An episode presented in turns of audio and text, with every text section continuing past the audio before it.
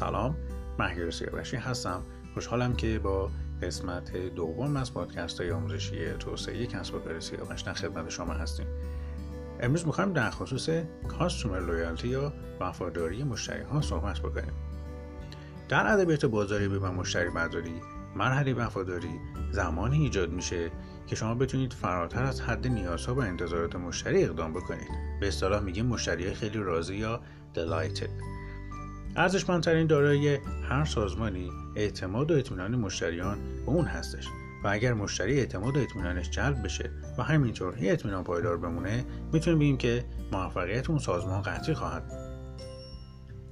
توی سیستم بازاریابی هر سازمانی مثل هر سیستم دیگه‌ای سه تا مرحله ورودی، عملیات‌ها و خروجی وجود داره. ورودی سیستم بازاریابی ما میتونه اطلاعات، فرصت‌ها و نیازهای مشتریان باشه.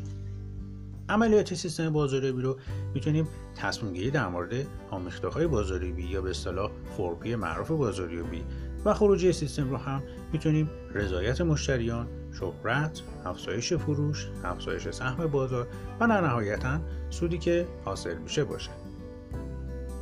نکته که اینجا وجود داره این هستش که همه خروجی ها میتونن در معرض این باشن که کاهش پیدا بکنن و یا افزایش داشته باشن، ولی اگر رضایتمندی مشتری ما کاهش پیدا کنه باعث میشه که تعداد مشتری های ما کم بشن، سهم بازار ما و در نهایت سودی که حاصل میشه کم باشه. رسوندن مشتری به مرحله فراتر از رضایت و به اصطلاح وفاداری نشون دهنده کارآمدی هر سازمانی خواهد بود. یه مشتری ناراضی میتونه چندین هزار مصرف کننده نهایی رو از سازمان شما دور بکنه. اگه ما فقط بتونیم یک یا دو درصد در بحث خدمات مشتریان و همچنین حفظ و نگهداری اونها شرایط بهتری رو ایجاد بکنیم، میتونیم حداقل هزینه هامون رو تا ده درصد کاهش بدیم.